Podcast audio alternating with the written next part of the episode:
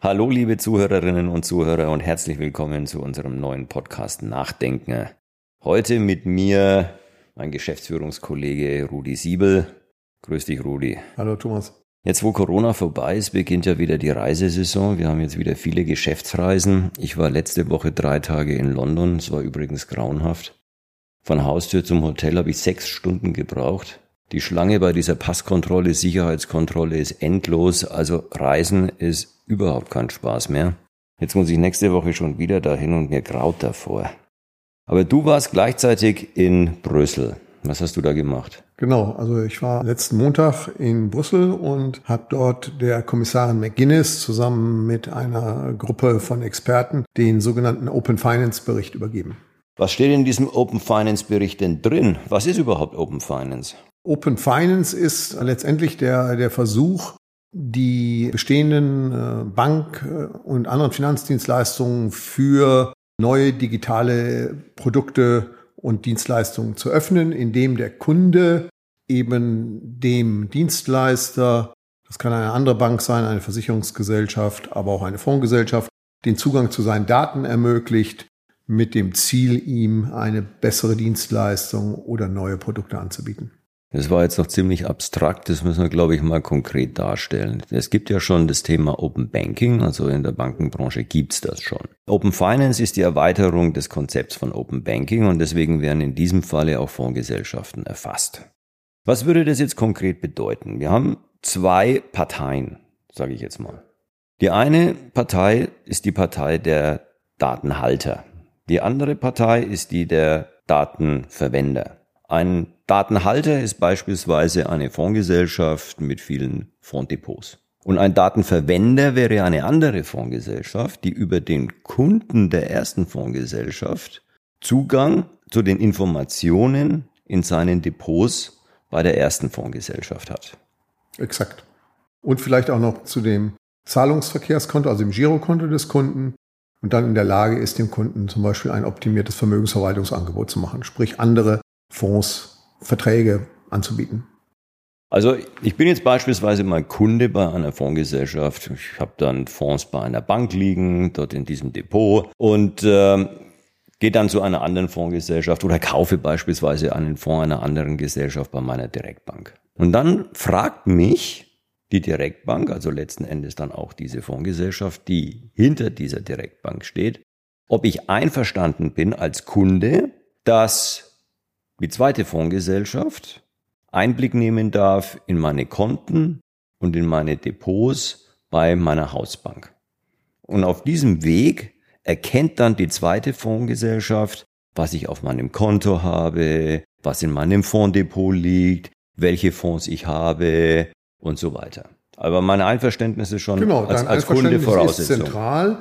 Es ist, muss immer freiwillig sein. Der Kunde äh, muss den Zugang zu seinen Daten gewähren. Der Kunde kann übrigens hier nicht nur eben du und ich sein, also ein Kleinanleger, sondern eben auch Unternehmen, die vielleicht auf diese Weise ihre eigenes Treasury Management optimieren wollen, indem sie Drittparteien den Zugang zu ihren Kontodaten öffnen.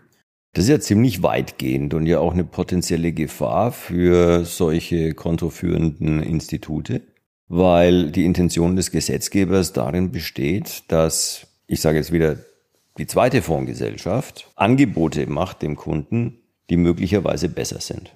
Also auf diese Art und Weise könnte zum Beispiel die zweite Fondsgesellschaft dem Kunden sagen, wir haben gesehen, du hast bei der ersten Fondsgesellschaft den Fonds A, B und C. Die sind alle drei zu teuer. Und außerdem ist die Performance nicht so toll. Ich mache dir ein Gegenangebot. Biete dir diese drei Fonds an, haben alle eine bessere Werteentwicklung und außerdem sind sie günstiger.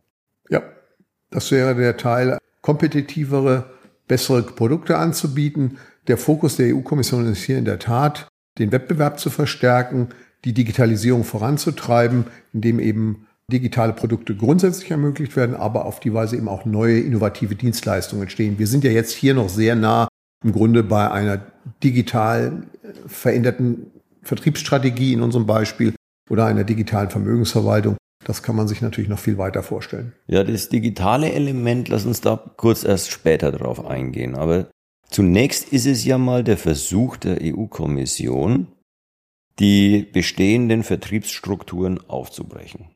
Also letzten Endes sind ja dann diejenigen, die über ein Captive Sales verfügen, eher auf der Seite der Bedrohten, während diejenigen, die nicht dieses Captive Sales Netz haben, doch eher Chancen davon haben. Genau, die haben dann Chancen, wenn sie in der Lage sind, auf den Kunden zuzugehen und ihn zu seinem Einverständnis zu bewegen, seine Daten zu teilen. Also kann man sagen, dass das der Versuch der Kommission ist, die eine offene Architektur zu erreichen und äh, geschlossene Vertriebsarchitekturen aufzubrechen?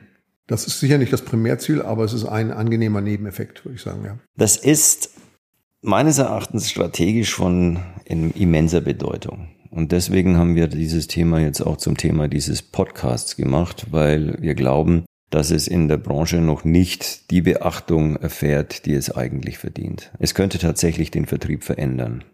Lass uns über das digitale Thema sprechen. Welche Voraussetzungen müssen denn erfüllt sein, um überhaupt Open Finance anbieten zu können? Das eine ist, das haben wir ja schon besprochen, das Einverständnis des Kunden. Ohne das Kundeneinverständnis geht schon mal gar nichts. Aber dann hast du angesprochen, die digitale Umgebung. Was heißt das jetzt? Also wir reden jetzt hier nicht über Daten, die ich sag mal nur in Papierdokumenten vorliegen würden. Also das ganze System setzt voraus, dass die Kundendaten grundsätzlich, und das ist ja im Bankbereich, auch im Versicherungsbereich die Norm, heutzutage digital in Datenbanken vorliegen. Der Kunde kann dann auf verschiedenste Weise, äh, üblicherweise durch Vertrag, die Freigabe dieser Daten zum Beispiel zu dem vorhin erläuterten Vermögensverwaltungsmandat erteilen. Das funktioniert natürlich nur dann, wenn die Kunden Freigabe freiwillig erfolgt. Freiwillig heißt in diesem Zusammenhang aber auch, dass er genau wissen muss, wozu die Daten verwendet werden, was die Anforderungen daran sind, damit er eine vollumfängliche Entscheidung treffen kann. Also es wird sicher nicht so sein, wie man das äh, heute bei Internetauftritten kennt, dass man das einfach durch ein simples Ankreuzen freigeben kann. Da wird sicher ein besserer äh, und transparenter Entscheidungsprozess verlangt. Dann sind die Daten natürlich erstmal nur freigegeben. Das heißt aber noch nicht, dass in deinem Beispiel die andere Fondsgesellschaft die Daten dann ja schon hat. Das heißt, sie muss ja dann über eine bestimmte Schnittstelle diese Daten von der ersten Fondsgesellschaft bekommen, dem ersten Depotführer bekommen. Das heißt, hier wird es also auch dann regulatorisch Anregungen geben, auf standardisierte Schnittstellen hinzuarbeiten. Im Bereich der Zahlungsverkehrsdienstleistungen im Rahmen der zweiten Zahlungsverkehrsrichtlinie gibt es bereits solche sogenannte APIs, definierte Schnittstellen, mit denen Kunden, die ihre Girokontodaten freigeben, diese dann auch an eine dritte Partei, meistens eine andere Bank schicken können. Also ich muss als Datenhalter, als Depotführer nicht nur zulassen, dass andere Finanzinstitute, möglicherweise Konkurrenten, Einblick nehmen in die Depots und die Konten meiner Kunden, sondern ich muss ihnen zusätzlich auch noch technisch das Eindringen ermöglichen. Genau, das Eindringen, beziehungsweise eben, äh, dass du ihnen die Daten äh, zur Verfügung stellst. Das ist ja nicht ganz einfach. Ich denke, da gibt es also ganz schön einen Widerstand so, dass dagegen. Der, dass, der, dass der Dritte einfach nur an einem Bildschirm sich die Daten von dir angucken kann und sie dann mühsam selbst abtippen kann. Nein, er kann sie sich dann ziehen und er kann sie wirklich ziehen über ziehen eine Schnittstelle, über eine API-Schnittstelle, die ich auch noch selber einbauen muss. Genau. Da gibt es sicher Widerstand dagegen. Ja, wo, äh, also das hat eben im Bereich der Zahlungsverkehrsdienstleistungsrichtlinie zu jahrelangen Streitigkeiten und Diskussionen geführt. Mittlerweile gibt es aber diese Schnittstellen. Das System übt sich dort langsam ein. Ich denke, es ist ja nicht immer einseitig, dass die eine Fondsgesellschaft immer nur Daten abgibt und die andere die Daten nutzt. Da gibt es ja äh, dieselbe Möglichkeit in eine andere Richtung. Und von daher ist kein grundsätzlicher Widerstand mehr gegeben.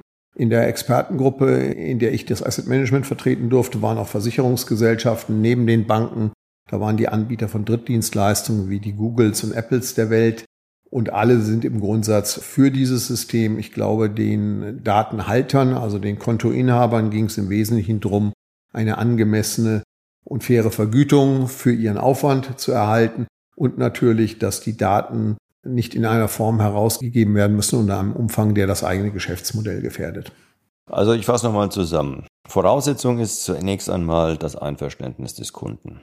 Dann brauchen wir die Schnittstelle, so dass wir also eine digitale Umgebung haben, bei der die Beteiligten sich gegenseitig die Daten rausziehen können. Aber wie weit geht denn jetzt der Datentransfer? Sind denn auch veredelte Daten davon betroffen? Ich nenne dir mal ein Beispiel. Der Blick ins Depot, das haben wir geklärt, der soll möglich sein. Jetzt hat aber die erste Fondsgesellschaft einen Geeignetheitstest gemacht oder die ganze MIFID II Prüfung durchgeführt, möglicherweise auch schon die Nachhaltigkeitspräferenzen abgefragt. Das ist doch eigentlich intellektuelles Eigentum dieser ersten Fondsgesellschaft. Es muss doch nicht weitergegeben werden oder etwa doch? Nein, also der grundsätzliche Bereich sind die persönlichen Daten des Kunden in einer weiteren Auslegung, also ich sage jetzt mal alles, was auf dem Girokonto oder auf dem Depotkontoauszug zu sehen ist. Aber solche veredelten Dienstleistungen, die zwar auch auf Kundendaten beruhen, weil der Kunde ja mitgewirkt hat an einem Geeignetheitstest oder bei der MIFID-Prüfung, die sind dann nicht weiterzugeben. Das heißt, im konkreten Einzelfall, um deine Frage zu beantworten, müsste die Fondsgesellschaft 2 eine erneute Geeignetheitsprüfung durchführen mit dem Kunden, um dann diesen von dir vorgestellten Ersatzverkauf von Fondsanteilen vornehmen zu können. Für den Kunden soll ja alles bequemer werden. Also zum einen soll er neue Dienstleistungen angeboten bekommen, also das Angebot an Dienstleistungen soll erweitert werden. Zum anderen soll der Wettbewerb gefördert werden, was dann dazu führen könnte, dass der Kunde günstigere Angebote bekommt. Aber zum Dritten soll es für ihn auch komfortabler werden in dieser neuen digitalen Umgebung. Wie soll das aussehen? Soll er dann Zugang haben auf so eine App? Und auf der App sieht er dann genau, welche unterschiedlichen Angebote ihm da gemacht werden von seinen unterschiedlichen Finanzinstituten? Also in der Tat einer der sogenannten Use Cases, also der Anwendungsfälle, die die Arbeitsgruppe überlegt hat im Bereich der Vermögensverwaltung ist, ausgehend von einem bereits bestehenden Beispiel in Dänemark, dass sowohl die privaten Renten- und Pensionsdienstleistungsanbieter als auch die staatlichen Stellen für die erste und zweite Säule ihre Daten auf so einer Plattform hinterlegen und der Kunde dann diese Daten für die weitere Verwendung für eine optimierte Vermögensverwaltung zum Beispiel freigeben kann. Das heißt, in dem Falle könnte die Fondsgesellschaft nicht nur sehen, was der Kunde bei der Fondsgesellschaft 1 hat, er würde auch sehen, was der Kunde an gesetzlichen Rentenversicherungsansprüchen hat, welche Ansprüche er im Rahmen seiner betrieblichen Altersvorsorge hat, eventuell weitere versicherungsförmige Verträge im Rahmen der dritten Säule. Und auf dieser Basis könnte dann diese Fondsgesellschaft 2, die wir als Beispiel herangezogen haben, dann in der Tat eine optimierte Altersvorsorgeplanung durchführen. Es wäre also nicht notwendigerweise einfacher, aber es käme sicher zu besseren und anderen Produkten als heute. Das erinnert mich ein bisschen an die für Deutschland geplante digitale Renteninformation. Ja, die digitale Renteninformation wäre ähnlich wie Dänemark ein idealer Ausgangspunkt für ein solches Produkt. Wobei ich aber nicht glaube, dass die digitale Renteninformation, jedenfalls wie sie in Deutschland im Augenblick angedacht ist, schon den zweiten Schritt in Richtung Open Finance ermöglicht, sprich, dass der Kunde eben diese Daten auch über eine Schnittstelle, die von der digitalen Renteninformation zur Verfügung stellen kann, jedem anderen Finanzdienstleister zur Verfügung stellen kann. Jetzt hast du ja die Kommissarin McGuinness den Bericht dieser Expertengruppe übergeben. Genau heißt diese Expertengruppe Expert Group on European Financial Data Space. Was habt ihr denn der Kommissarin empfohlen? Also wir haben der Kommissarin empfohlen, dass sie das bestehende Regelwerk, insbesondere ausgehend von der Zahlungsverkehrsdienstleisterrichtlinie, der sogenannten PSD2 auf Englisch, auf andere Bereiche des Finanzmarkts insgesamt erweitert, sodass namentlich Versicherungsgesellschaften, Fondsgesellschaften und andere Investmentgesellschaften unter der MIFID ihre Dienstleistungen auch im Rahmen eines Open Finance Konzepts anbieten können.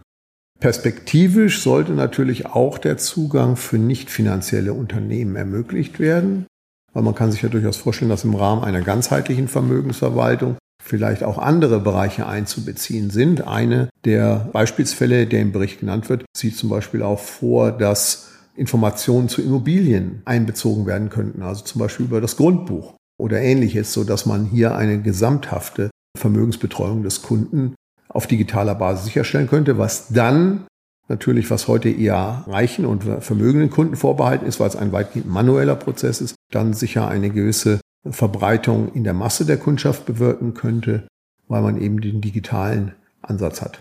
Also das Endstadium dieses Projekts wäre dann, dass jeder Anbieter von Finanzdienstleistungen, vom Immobilienmakler bis zur Fondsgesellschaft, von der Lebensversicherung bis zur Bank Zugang zu sämtlichen Bankverbindungen, Konten und Depots der Kunden hat, die ihr Einverständnis erteilen. Das wäre dann meines Erachtens aber dann wirklich eine Revolution im Vertrieb, weil dann bestehende Captive Sales Netze aufgebrochen werden würden und jeder jedem das anbieten könnte, was er hat, obwohl er im Moment eben noch Probleme im Vertrieb hat. Also man könnte dadurch schon seine Vertriebsmöglichkeiten deutlich erweitern. Genau. Konzeptionell sicher. Das praktische Hindernis ist natürlich, wie erhalte ich den Zugang zum Kunden, um überhaupt dieses Einverständnis zunächst zu erhalten? Genau. Weil es muss ja auch aus Sicht der Fondsgesellschaft, die jetzt diesen Service anbieten will, einen Weg gefunden werden, eine große Anzahl von Kunden zu erreichen, die bereit sind, ihr Einverständnis zu erteilen, damit sie selbst diese neuen Produkte und Dienstleistungen auf digitaler Basis zu vertretbaren Kosten und Aufwand anbieten kann. Es würde ja nichts nutzen, Thomas, wenn eine solche Dienstleistung dann am Ende für zwei Dutzend Kunden angeboten werden muss. Das ist ja ein, ein gewisses Massengeschäft, das eine Skalierung erfordert. Ne? Also ich glaube nicht, dass ich als Kunde mein Einverständnis erteilen würde. Aber es ist sehr gut, dass du in dieser Expertengruppe bist, dass du da überhaupt noch Zeit dafür hast zwischen deinen ganzen LinkedIn-Posts. Ja, die LinkedIn-Posts sind ja auch digitaler Sales für den BVI. Also von daher sicher, aber äh, Spaß beiseite. Die Expertengruppe soll natürlich insgesamt Ideen ermöglichen und die passen sehr gut zu unseren anderen Aktivitäten im BVI, wie insgesamt der Zugriff auf Daten erleichtert werden kann und wie eben dann konkret unsere Mitglieder, die Fondsgesellschaften, ihre Services und Produkte mit Daten jeder Art verbessern können. Jetzt noch eine letzte Frage, Rudi. Ihr habt den Bericht übergeben. Wie geht's jetzt weiter? Gut, die Kommission wird jetzt sich überlegen, an welchen Stellen und in welchen äh, Vorhaben sie konkret hier diese Öffnungen für Versicherungen, Fondsgesellschaften über Banken hinaus einpflegen wird. Was sicher ein wenig dazwischenkommen wird, ist, dass wir bereits in 2024 eine Neuwahl des Europaparlaments und damit auch eine Neukonstitution der Kommission haben werden. Wahrscheinlich wird Frau McGuinness in dieser oder anderer Funktion auch der neuen Kommission angehören. Sie hat uns jedenfalls vermittelt, dass die Kommission mit Hochdruck an entsprechenden Regelungen arbeiten wird. Realistisch werden die aber dann erst mit der neuen Kommission, also ich sag mal ab 2025, zum Tragen kommen. Das heißt, die Gesellschaften haben noch ein bisschen Zeit, sich auf die Thematik strategisch einzustellen und entsprechende Vorplanungen und Überlegungen zu machen. Also ein bisschen Zeit haben wir noch, aber die Sache ist durchaus brisant. Die dürfen wir auf gar keinen Fall aus dem Auge verlieren. Das ist letztlich Verbraucherschutz auf ganz hohem Niveau. Die Ambitionen der EU-Kommission sind groß und ich hoffe, liebe Zuhörerinnen und Zuhörer, dass wir Ihnen die strategische Bedeutung dieses noch weitgehend unbekannten EU-Projektes näher bringen konnten. Ich danke Ihnen für Ihre Aufmerksamkeit und bis zum nächsten Mal.